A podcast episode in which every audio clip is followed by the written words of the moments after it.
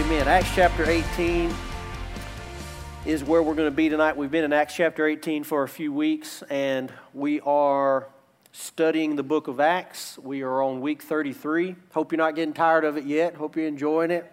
Uh, it's taken a while, but that's okay. It's, you know, we're just going verse by verse. We're not skipping anything. Uh, so we're Acts chapter 18 tonight. Now, just give you a brief review of last week. Paul and his team are in Corinth uh, and they're establishing the Corinthian church. And uh, I mentioned last week maybe you should start reading First and Second Corinthians. So maybe you had some time to do that, or I'm not going to ask you to raise your hand if you did it or anything like that, you know. But that'd be good if I did, because then I'd know who was really getting something out of it, you know. But but um, it does change the way you read the epistles when you study the book of Acts and you kind of connect all these things in these in these pieces together. It's like Acts is telling the story, and then you read the epistles and you, you find out how he's writing a letter to those people that he ministered to, and it kind of changes everything. So Paul was in Corinthians, in Corinth, for 18 months, and he uh, key few key moments. You know, he uh, Priscilla and Aquila. He met he met them there and forged a very meaningful relationship with them. He stayed in their house, lived in their house while he was there. They were both tent makers. He and uh, Aquila were tent makers, and so they were doing that together to sustain themselves. And you remember also that they did have sort of some unique fruit in Corinth, in that Crispus, who was the leader of the synagogue, the Jewish synagogue, where, even though the synagogue and the Jews had pretty much rejected Paul and his message, the leader of the synagogue, Crispus, actually got saved and gave his life to the Lord. It was just kind of amazing turn events. He didn't usually have that kind of fruit when it came to the Jews, but in that instance, he did, even though the rest of them rejected him. You'll also remember that Paul has a vision where he was about to leave.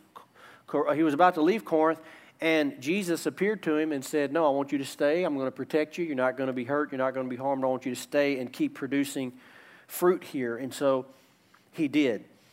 So that's where we pick up in Acts chapter 18, verse 18, the very last thing that happened that we read about was Sosthenes, who his plan kind of backfired on him. He thought he was going to rile everybody up against Paul. Uh, and then when it didn't work out, they all turned on him and ended up beating him and punching him and, you know, whipping him and those things.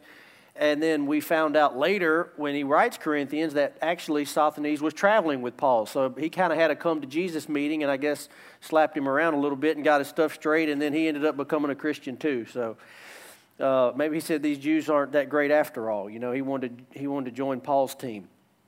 And so that's where we pick up in verse 18. It says, After this, Paul stayed many days longer and then took leave of the brothers and set sail for Syria. And with him, Priscilla and Aquila. At Cenchrea, he had cut his hair, for he was under a vow. So let's talk a minute and talk. Let's take a minute and talk about this. Actually, do we have the map of the second missionary journey? I know it's in there somewhere. So if you can find it and get that pulled up, I do want to show you the, this one thing. But Paul, Paul was there, and it says that he had um, he cut his hair, for he was under a vow. Now, if you look where, the, where we're at here at Corinth is all the way over in the very left of the uh, map, and it's a green, that green section is where Corinth is, and right below it is Cenchrea, where, uh, where that's the port where he was leaving out of. Basically, his, his missionary journey is finished at Corinth, and he's leaving out of that port, and you can see he's going to sail all the way across the Mediterranean. He's going to make one stop in Ephesus and then he's going to sail all the way through the Mediterranean back to uh, Antioch where he started. But let's talk about this vow that he's under here because the Bible talks about uh, a few of these types of vows, and it's just interesting. It gives us a little bit of information about Paul and what he thought was important and what kind of things he did to strengthen his relationship with the Lord and what things, what disciplines he had in his life, what things he thought were important to do in order to stay close to the Lord, in order to stay sharp uh, and stay, you know, committed to the Lord. And this vow is one of those things. Now remember that Paul, even though he was a Jew, he's totally set free from following the law, right? He, you can read the book of Galatians, you can read his letters in the epistles. He is totally set free from following the law. He, he feels no obligation, even as a Jew, to follow the law. He's very clear in his understanding of this in the New Testament. He makes it so clear that if you follow the law in order to be made right with God, he said, you're, you're basically nullifying what Christ did on the cross. So that's not why he's doing this. But does that mean that we can't draw principles from the law, that we can't draw, you know, some principles that would affect the way that we do things? I think tithing is an example of that. I mean, technically, tithing, even though people tithed outside of the law, tithing was part of the law, but it's something that we still do today, the principle, following the principle, but we're not technically following the law when we do it. Same thing with this. This vow that it seems like Paul was under was the Nazarite vow. And this is described in Numbers chapter 6. So let's talk about this vow and exactly what it was. Uh, at least his vow was based on the Nazarite vow. How many of you ever when we've done the 21 days of fasting at the beginning of the year, maybe, you know, this was going on probably a decade ago. People were real into this. I don't know if they're still doing it now as much, but people used to do the Daniel fast. Just by a quick show of hands. Anybody ever done the Daniel fast? All these, yeah, okay, we got some in the back too. All these over in the corner that, that all the ameners and hallelujahs up here and left, they, they all did the Daniel fast. Yeah, I did the Daniel fast many times, but it's because in the book of Daniel, Daniel did a 21 day fast. And actually, the reason we fast 21 days, the reason why a lot of churches fast 21 days is just like a model off of what Daniel did. And when Daniel did his fast, there are certain elements of it, like he, he didn't eat any pleasant foods. He ate mostly like beans and lentils and things like that. You know, no meat, no wine, no, no desserts, things like that. And so we just model it off it this kind of what Paul's doing with the Nazarite vow, it seems like. We know he wasn't following it exactly because he didn't do every single thing that needed to be done for the Nazarite vow, but it seemed like he was just taking the principle from it. All right, so let's, let's look at the Nazarite vow and what it was. First of all, the word Nazarite, God's the one who gave this vow. He gave it to, to Moses. He explained this vow, and if somebody wanted to do it, it was a free will vow. It wasn't an obligation at all. You know, there were a lot of laws that were obligations, and if, if you wanted to do it or if you didn't want to do it, it made no difference. You just do it anyway because God said do it. This wasn't like that. This was a free will vow. If anyone's heart moved them, is how he would describe it, they could do this. It was just a free choice. The word Nazarite means to consecrate. It has nothing to do with the city or town of Nazareth. All right, this is confusing for people. Oh, Nazarite, that's somebody from Nazareth. No, it has nothing to do with that, okay? Matter of fact, maybe, possibly, the city of Nazareth was actually named after the word Nazarite. It would be the opposite. But they're not related. So the word Nazarite means to consecrate. Here's where, in Numbers chapter 6, verse 1, the Lord spoke to Moses saying, Speak to the people of Israel and say to them, When either a man or a woman makes a special vow, the vow of a Nazarite, to separate himself to the Lord, he shall separate himself from wine and strong drink. He shall drink no vinegar made from wine or strong drink, and shall not drink any juice of grapes or eat grapes, fresh or dried all the days of his separation, he shall eat nothing that is produced by the grapevine, not even the seeds or the skin. All the days of his vow of separation, no razor shall touch his head until the time is completed for which he separates himself to the Lord. He shall be holy. He shall let the locks of hair of his head grow long. All the days that he separates himself to the Lord, he shall not go near a dead body. These are the three things of the Nazarite vow. Number one, he's not allowed to have any alcohol. This is just why he's on the vow. And, and afterwards, he explained afterwards they could go back to these things. But why he's on the vow, no, uh, he says, no wine or strong drink, no alcohol. Do not cut the hair, so not allowed to get a haircut or shave, and could not go near a dead body. And sometimes they would add other things to this. So these were the things that the Lord said, but they were separating themselves. You'll notice that these things inherently are not necessarily, you know, after the vow was over, they would go back to doing these things. Of course, you, you know, sometimes this is weird to the American ear, depending on what kind of tradition or church you were raised in or whatever. you know, to, to realize that the Jewish people did drink wine and things like that. Uh, and so they would separate themselves from that for a period of time, then they would go back to it. So it wasn't meant to be eternally uh, separated from it, even though there are actually there were groups of people that were Nazarites for life. John the Baptist was like that, uh, and that was fine too. But it was for a period of time to devote yourself to the Lord. These things were not inherently bad or inherently sinful, but it was a time to separate yourself to the Lord for a specific time. And that's kind of what we do when we fast. You know, the beginning of the year for 21 days of fasting, that's what we do. You know, we, we set aside things that aren't necessarily sinful. I always like to say it like this if they're, if they're sinful, you don't need to be setting them aside for 21 days. You need to be eliminating them from your life, period, right? Like you should not, I'm going to stop sinning, Lord, for 21 days. I'm going right back to it. Well, that's not the idea. You're missing the point. So we don't fast sin. We set things aside that can be a distraction. We set things aside that can be a hindrance. We set things aside that can become a dependency, uh, or some things that we can be dependent on instead of being dependent on the Lord. So, like television, social media, you know, certain uh, meals, food, things like that. All of these things are things that they're not bad, but they're things that people can become too dependent on instead of being dependent on God. How many know when you're stressed or depressed or not feeling good, it's easy to turn to something else other than turn to God? This is why Paul said in Ephesians 5, we're not, this is not a message on alcohol tonight, by the way, but that's why Paul said in Ephesians 5, he said, Do not be drunk with wine, but instead be filled with the Spirit. Well, we know, I mean, I did a whole sermon on communion the other day, and they had to talk to them about not getting drunk at communion. So we know they were drinking wine at communion in the church. So it's not, at least in that culture, it, he wasn't saying anything bad about that. He was saying the, the drunkenness part and taking it to excess. What happens is when you start depending on that, turning to that, grasping to that, when you ought to be turning to the Spirit. And you ought to be turning to being filled with the Spirit and, and uh, being depending on that.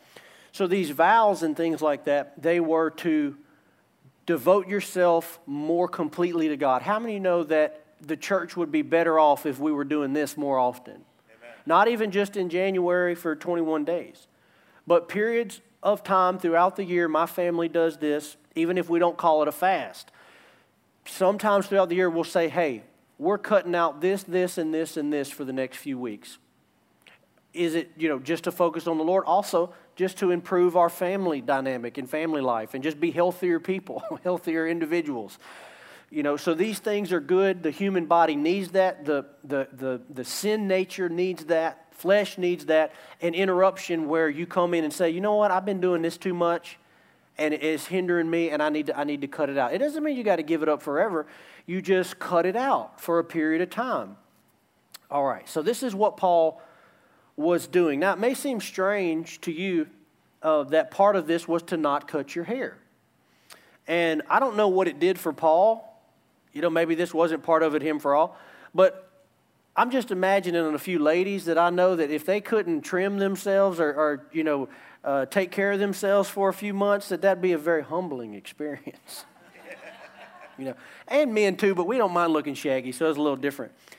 But so maybe it was that. Maybe it was a, a, humbling, a humiliation part of it. That, you know, the, the humbling, the humility part of it. Not focusing so much on your appearance and how you looked and all of that. That could have been part of it. But I think there was something bigger going on. Because at the end of this vow, what the Lord instructs them to do is actually to shave all of it off, shave all their hair that had grown, and to shave their beard and all of that and then they would actually bring it to the priest and they would offer it on the altar as a sacrifice. They would, they would literally burn it as an offering to the Lord. And to me, it, it's almost like the hair represents the amount of time that you did this vow. So if you did it for two years, then your hair was a certain length. And so they would cut it off, and it's almost like you would bring it and offer it as you almost were offering your life for those two years on the altar to the Lord as an act of worship. You were bringing your hair to say, This was my vow to you. This was the time I spent serving you, living for you, more devoted and dedicated to you. And they would put on the altar and they would burn it as an act of worship to the Lord. I kind of think of tithing that way too. You know, when I, when I bring my offering to the Lord, my tithe, all of us, our tithe represents a portion of our life. You traded time, you traded literally a portion of your life to get that money. And when you bring it to God, it's an act of worship. You're saying, This was a part of my life that I exchanged to get this, and now I'm giving it to you. So it's very powerful. And that's, that's kind of what I think is going on with the, with the hair. The dead body part, uh, don't go near a dead body. You know, even if someone in your family dies, if you if you got near, if somebody fell dead next to you, you had to start the whole thing over. It wasn't even your fault. You could have been one day away from finishing. Somebody died next to you, you had to start the whole thing over. And to understand that, you just need to go read the whole book of Leviticus. I'm not going to get into it tonight, but the dead body thing was a big deal, okay? And it was, an un- it was because they were unclean, and there was a lot of things to it, but we're not going to get into that. So, at the end of it, the head was shaved, it was offered on, on the fire, Lord. That's in uh, verse 18, number 6, 18. It says, And the Nazarite, this is after he explains exactly how to offer it and all the offerings and all the priests, and we're not going to get into that. But verse 18, And the Nazarite shall shave his consecrated head at the entrance of the tent of meeting, and shall take the hair from his consecrated head and put it on the fire that is under the sacrifice of the peace offering. All right, so that's what Paul did. Let's go back and read the verse there, uh, verse 18. It says, And after this, Paul stayed many days longer, then took leave of the brothers and set sail for Syria, and with him Priscilla and Aquila. And at Cenchrea, he had cut his hair, for he was under a vow. So he's finishing the vow. As he leaves Corinth, he's finishing the vow, and he shaves his hair. So basically, it almost seems like the whole time he was at Corinth, he was under the Nazarite vow, which is interesting. And again, I mean, the main thing I draw from it is, you know, how we are to live and follow the example of those that have gone before us. I'll just be forthright. You know, I do no shave November every year, and it's it's kind of like Nazarite vow. You know, that's part of it. No, I'm just kidding. That's not why I do it, and I don't think that's why any of us do it. I've never done the Nazarite vow uh, exactly like that. Um, but we do fasting. We do the fasting. We do uh, the fasting and prayer. And that's the reason. The, you know, fasting should never become a religious duty. It should never be a, a, competition. It should never be about showing others how holy you are or, you know, how, how religious you are, how devoted you are. It should never be about that. Jesus talked about that. He said, look, when you fast, bathe yourself, clean yourself, make yourself look bright, make yourself look good. Don't, don't even let anybody know you're fasting. Because the Pharisees did the opposite. You know, when they were fasting, they would go around looking gloomy, you know. And then, you know, people would, oh, you okay? Oh, I'm fasting, you know. And they want to make a point to let everybody know how hard they had it and how spiritual they were and things like that. Jesus said, look, don't do that. He said, if you do that, the only reward you're going to get is somebody patting you on the back asking you how you're doing. That's it. He said, when you do that, you literally lose the whole reward of your fasting. So it's very important that when we fast, we do it for the right reasons, we do it as in the Lord. However, the church has gotten away in, in a lot of ways from these types of things, from fasting and, and making vows to the Lord to consecrate time and things like that. So, following Paul's example, I think it's a very good thing to do if you're feeling dry, you're feeling disconnected from God, you're feeling like you know you're missing something you, you need a, a recharge, you need a refreshment, man, it, this is a good idea. Take some time, set it aside, consecrate more time to the Lord. Because there's a principle there that the Lord said that those who draw near to me, I will draw near to them. Those who seek me diligently will find me. Those who seek will find. Those who knock, the door will be open. So there's this, this concept in Scripture that when the harder you seek, the more God responds. Okay, not the more He loves you or none of that, but when He sees His kids seeking, He responds. If we're half hearted, that's the, you're going to get a half-hearted result. So when we sometimes when you go, I hear people say that to me. Sometimes they say, "Well, I pray, I'm not getting anything out of read the Bible, I'm not getting anything out of you know, I just I feel dry, I feel disconnected." Well, this is sometimes I recommend this.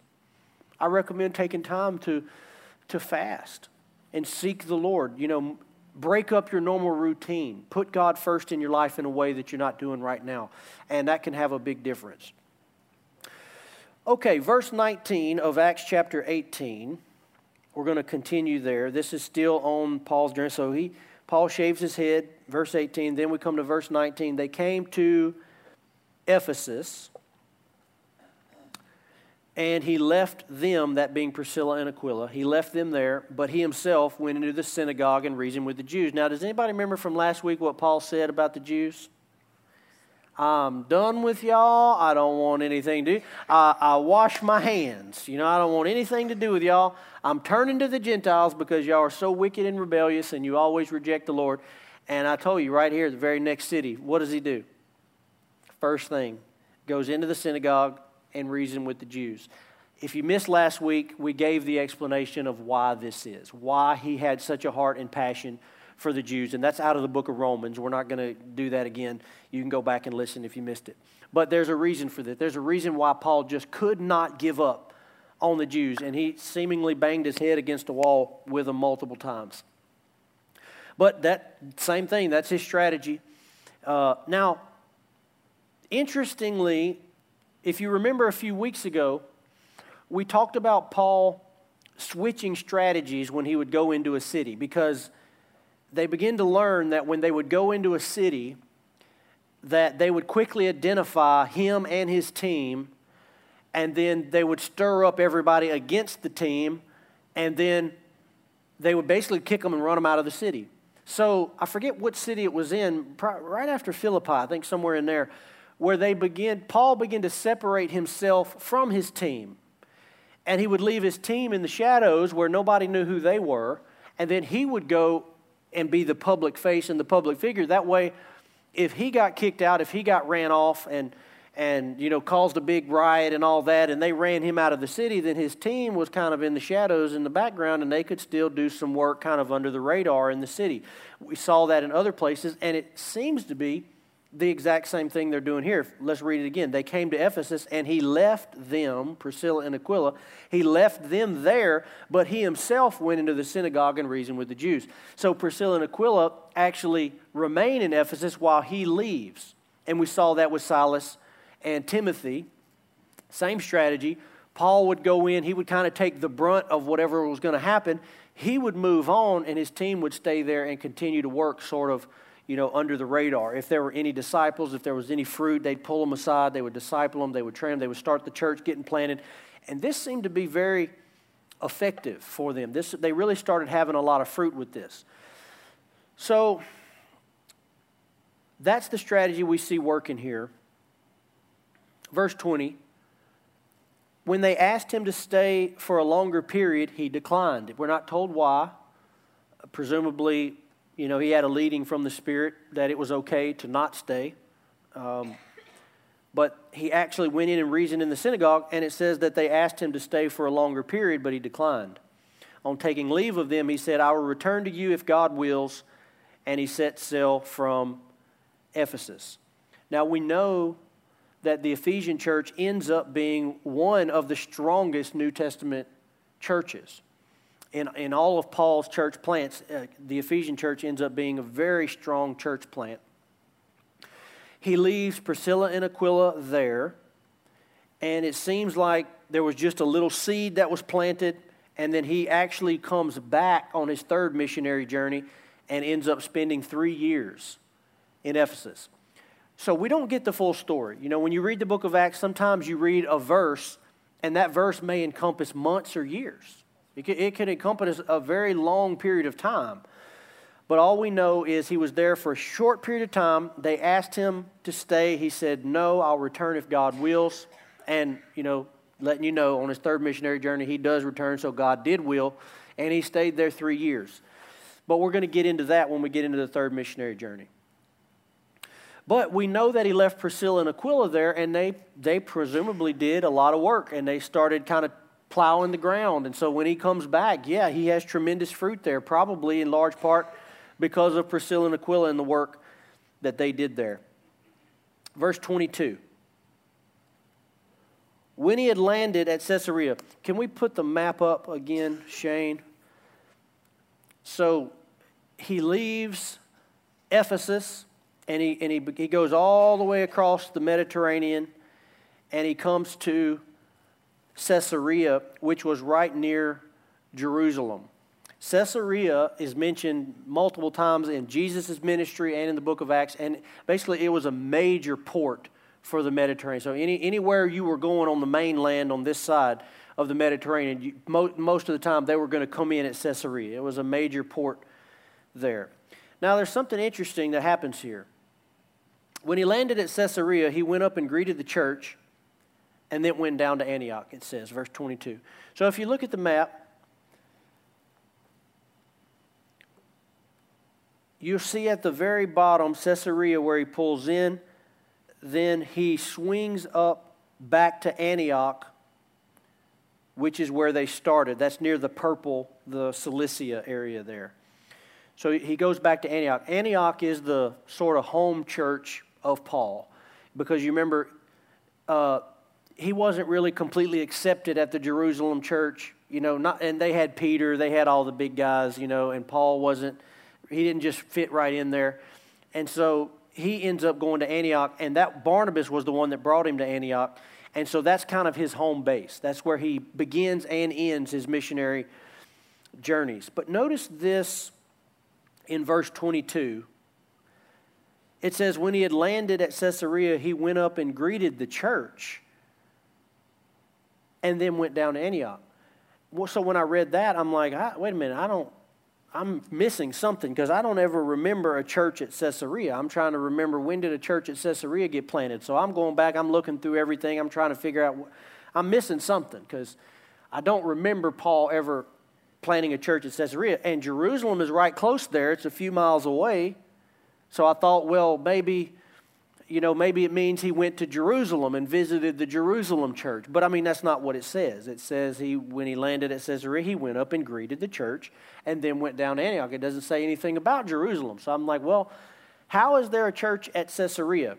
So I start looking through this and then I realize what happened. The church at Caesarea, we find out about in Acts chapter 10.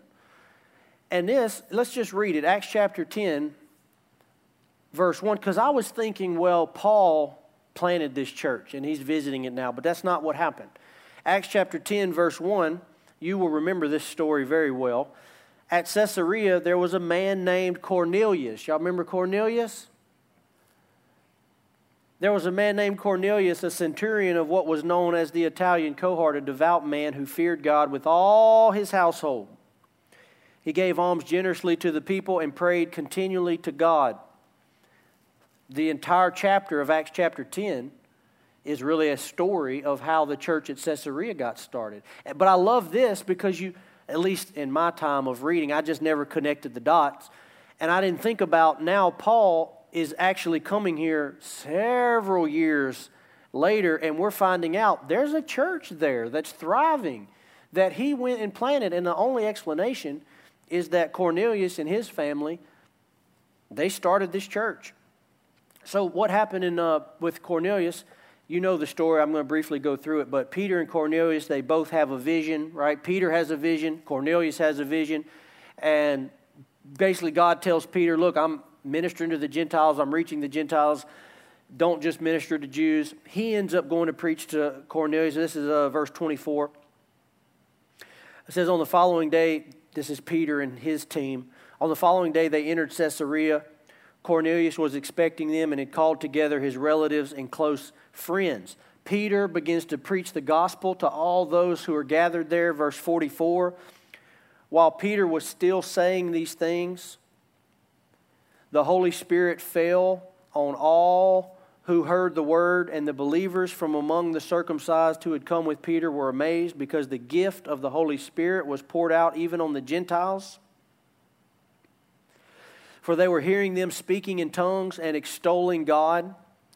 Then Peter declared, Can anyone withhold water for baptizing these people who have received the Holy Spirit just as we have? And he commanded them to be baptized in the name of Jesus, and then they asked him to remain for some days. So, this group of people, the very first Gentiles that were saved, apparently, they continued this work in the gospel. They continued to minister they continued to, you know, it says their whole family, their whole household was baptized, filled with the Holy Spirit. They continued this church. Well, all the way later, which several years later, and I don't exactly know how many years, later on Paul's second missionary journey, he's passing through Caesarea and he stops to check on this church that Cornelius, he stops to check on Pastor Cornelius leading the church over there in Caesarea. No, I don't know if Cornelius was the pastor or not. It doesn't say that, but he they had this experience and they're leading this this church. And I and I love that because you see this fruit that remained, this fruit that stayed with Cornelius and them and, and then Paul ends up stopping there. We don't know how long he stayed there and then he goes back to Antioch. And technically, this actually completes the second missionary journey. Paul, he stops at Caesarea, then he heads back to Antioch. In verse 23, it, it just ends so fast. Uh, let me read it to you first and just tell you what it says. It says, After spending some time there, he departed. So, after spending some time in Antioch, after spending some time there, doesn't say how much time, he departed and went from one place to the next through the region of Galatia and Phrygia, strengthening all the disciples. Well, that actually begins his third missionary journey. I know that it's, uh, I know that it's very quick, you know, and it's just a very short verse, but you, it's almost like he ends the second missionary journey and starts the third one all at the same time, right in verse 23. But we're, but, he, but actually, when we get into chapter 19, it gives us more explanation about that third missionary journey. So, after spending some time there, he departed and went from one place to the next through the region of Galatia and Phrygia, strengthened all the disciples. That begins his third missionary journey, but we're not gonna we're not gonna get into that that tonight. So let's review briefly the second missionary journey we want to cover everything that we've went through real quick, just kind of run through it because we've covered so much stuff and the whole second missionary journey we've been on this semester and even into uh, last semester some if i remember correctly. So number one very first thing that happens on paul's missionary journey and let me pause here because a lot of the things that we're going over through the book of Acts, a lot of things that we're covering, I know are very sort of technical and historical and a lot of details. And I'm not like in here telling you how to get closer to the Lord or, I mean, we end up covering all of, a, a lot of that.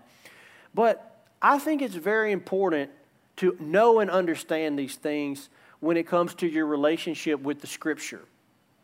And, and, and if you'll notice, one of the things that I do with the Scripture when we're going through it when there's a little detail, like for example, when he tells us that Paul was under the Nazarite vow, I don't just skip over it and go, oh, Paul's under vow, and go to the next verse, because I believe every single thing there is there for a reason. I think everything that is there is there to instruct us in some way. We know that the scriptures were inspired by the Holy Spirit. The Bible says God breathed for instruction, correction, to rebuke, to encourage.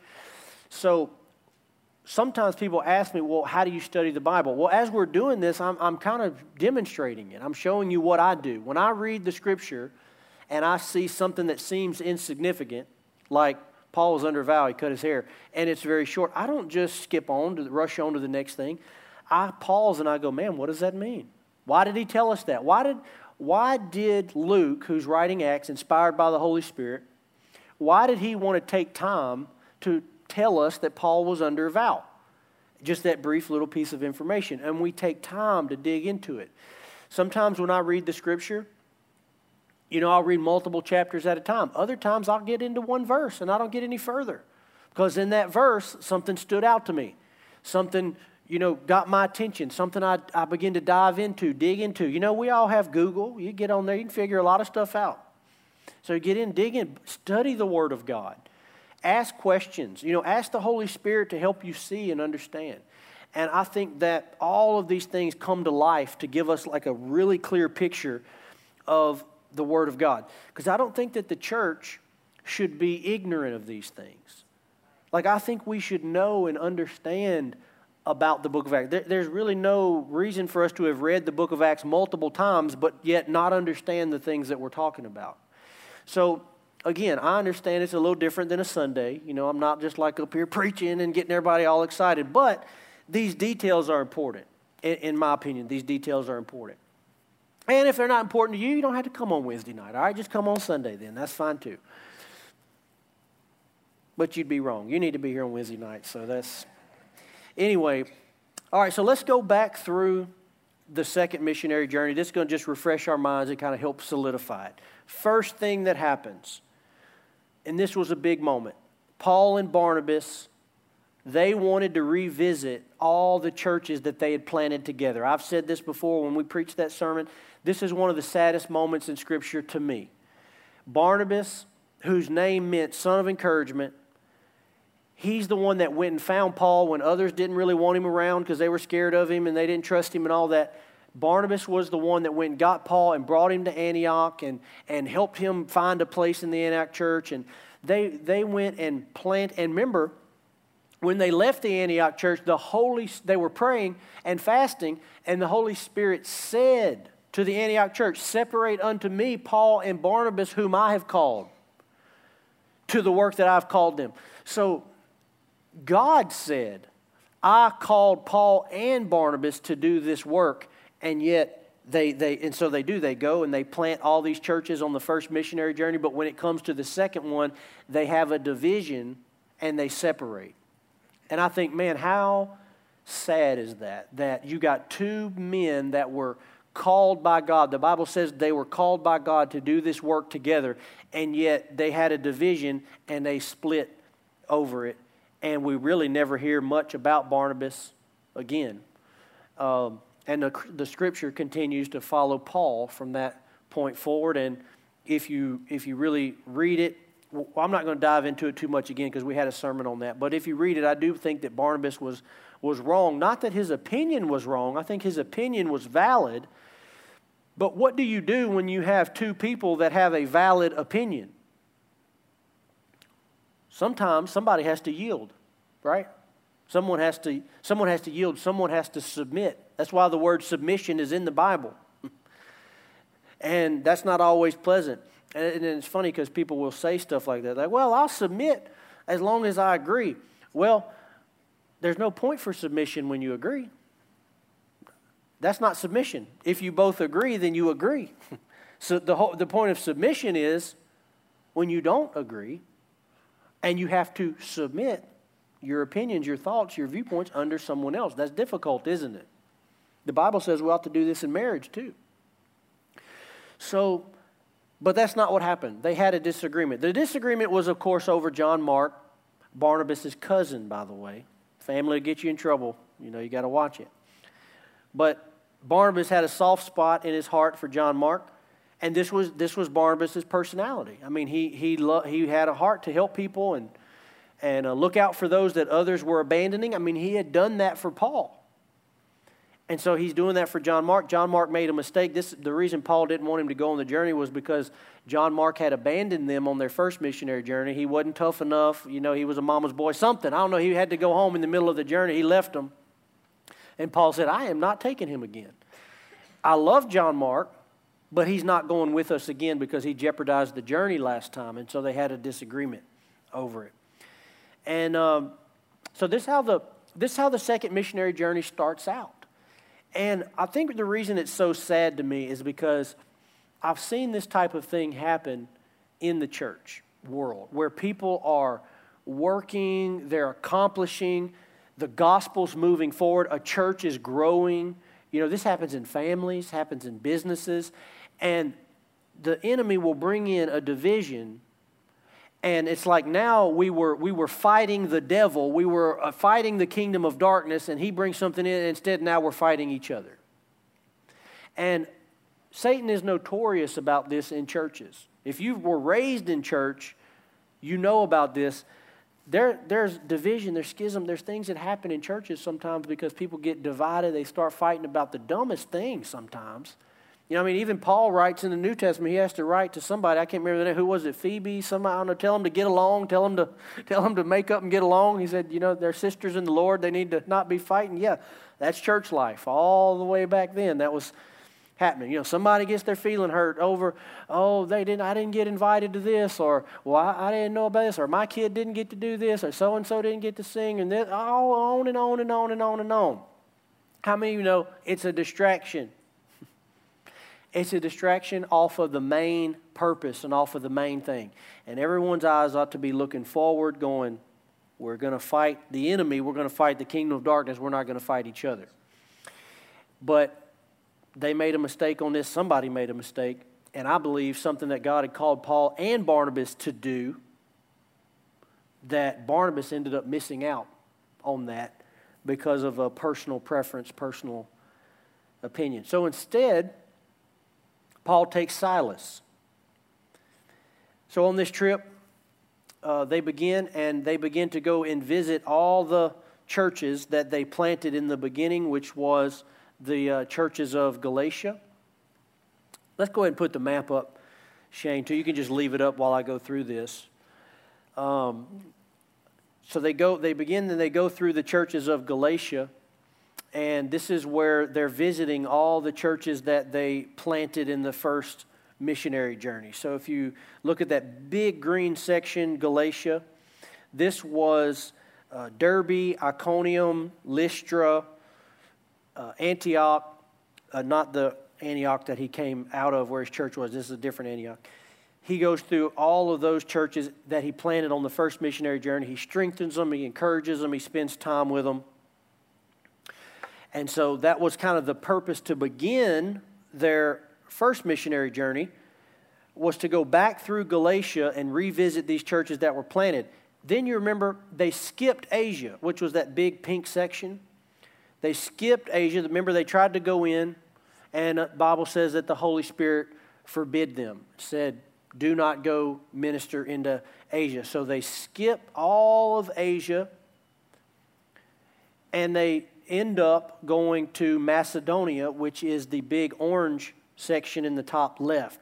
That area was called Macedonia, and that's where they went to Philippi and Berea and Thessalonica, and then they go down to Corinth and Athens and all of that.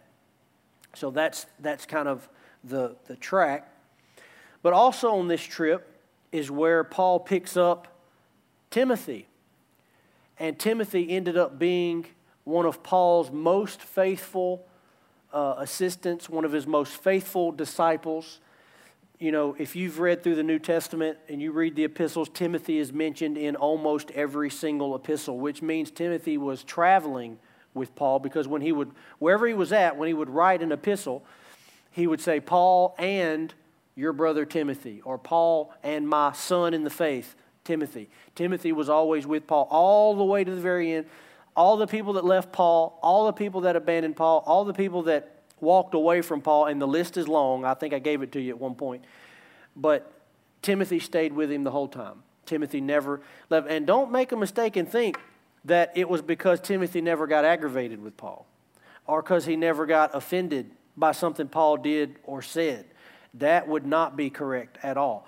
But the reason the relationship lasted is because Timothy pushed past that and he overlooked that. And any relationship that is valuable, any church relationship that is valuable, any friendship that is valuable, is going to have to push through and past offense, getting offended, being, being upset, having things said about you wrong, things you didn't understand, uh, getting information about somebody that, you, that called you to disrespect them or some, on and on and on and on. And I see it happen all the time. Look, just because someone does something wrong that you perceive as wrong, or it doesn't mean you're supposed to break break relationship or or leave the church or leave the marriage or leave none of that. Sometimes you just you push through and you press through and that's what Timothy did. And it's not because the road was easy. I can tell you the road was very hard. I can tell you the road was very difficult. When you study life's, uh, Paul's life and his personality, he was not an easy person to get along with. Even if he had the best personality in the world, he was not a, an easy person to travel with. Because if you go read the list of things that he went through, being shipwrecked, sleeping, you know, sleeping out under the stars, not having enough food, not having enough clothes, getting beat multiple times, getting stoned multiple times, getting thrown in prison multiple times. And guess who's always right there with him? Timothy. So Timothy had to be tough. Timothy had to be strong to endure all of that. So on the second missionary journey, we pick up Timothy. Wow, what a what a find. We pick up Timothy. And then of course, we also pick up Luke, who's writing the book. Now, the Bible doesn't specifically tell us when Luke was picked up, but we believe that Luke was picked up on this missionary journey simply because up until this point in the book of Acts, when he wrote about Paul and, and uh, Barnabas and all of these guys, when he wrote about them, he, he talked about them as they, them, you know, but on this missionary journey is where it switches to first person. So he begins to write, We stopped here, we did this. So now we know Luke is traveling with them. So he switches the persons which, with which he's writing it, which makes us believe that this is where he was picked up, somewhere along this way. So he joins the convoy, and as I said, they go to Philippi, they meet Lydia and the jailer and they plant the Philippian church. They plant the church in Thessalonica. They minister in Berea and Athens. They probably, because it seemed like they had some fruit, they probably planted churches in Berea and in Athens, but we don't have any letters to the Bereans or the Athens, either because there weren't any written or because they were written and we just never recovered them, we never found them, which is possible. But there was a lot of fruit in Berea and Athens because you'll remember at Athens, Paul preached, that's where he preached the sermon to the unknown God, and he gives that whole powerful discourse. And so we believe there are churches planted there, but we don't have any letters. Then Paul arrives at Corinth. He meets Priscilla and Aquila. He plants the Corinthian church. While Paul is in Corinth, he writes 1st and 2nd Thessalonians. So just remember a few months before, he was in Thessalonica, and we get First and Second Thessalonians. While he's still on this trip, he ends up writing them two letters from Corinth. I think that's important because sometimes when you read the New Testament, when you read the epistles, you might think, "Oh, this church has been around for a long time. He he's writing." them and you know this church may maybe this was five ten years ago that this church was planted and he's writing them this letter well at least in the case of the Thessalonica church, this is just a few months. You know, this church has been only going for a few months when he writes 1st and 2nd Thessalonians from Corinth. So he hasn't even finished his second missionary journey. He's already beginning to write letters and write epistles to the churches that he visited and planted before. Also, I think that's interesting because when you read 1st and, Thessal- uh, 1st and 2nd Thessalonians, it gives you an idea of how young and immature this church was. I mean, they were just getting started, they were just getting off the ground. He's not writing to a church that's been very well established. Uh, and you know has had time to grow in the faith and be mature like they're very young very immature church when he's writing these letters to them then you know the things that we've already covered tonight that uh, paul makes a brief stop in ephesus leaves priscilla and aquila and heads home to antioch he makes a pit stop in Caesarea and visits the church there. Then he heads home to Antioch. Now, everybody take a deep breath. okay, we got through that, and that was just the first 10 minutes of my sermon. Now I need to get into the real part. No, I'm just kidding. That's, that's pretty much it for tonight. I'm not going to keep you real long. We have one little section left in, yeah, you can go ahead. We have, we have one little section left. Um, on Apollos in this chapter. And we already met Apollos. Apollos is talked a lot about in the New Testament by Paul. He, he's mentioned to the Corinthians, and we're going to get into that next week. We're going to spend some time looking at Apollos and who he was and what role he had in the church. But what ends up happening at the end of this chapter is Priscilla and Aquila end up discipling this guy, Apollos. And that it's so instructive to watch how they handled him and the role that they ended up playing in his life. And so we're going to spend some time next week looking at the rest of chapter 18. We'll finish chapter 18 and we'll probably get into the beginning of Paul's third missionary journey next week. Amen.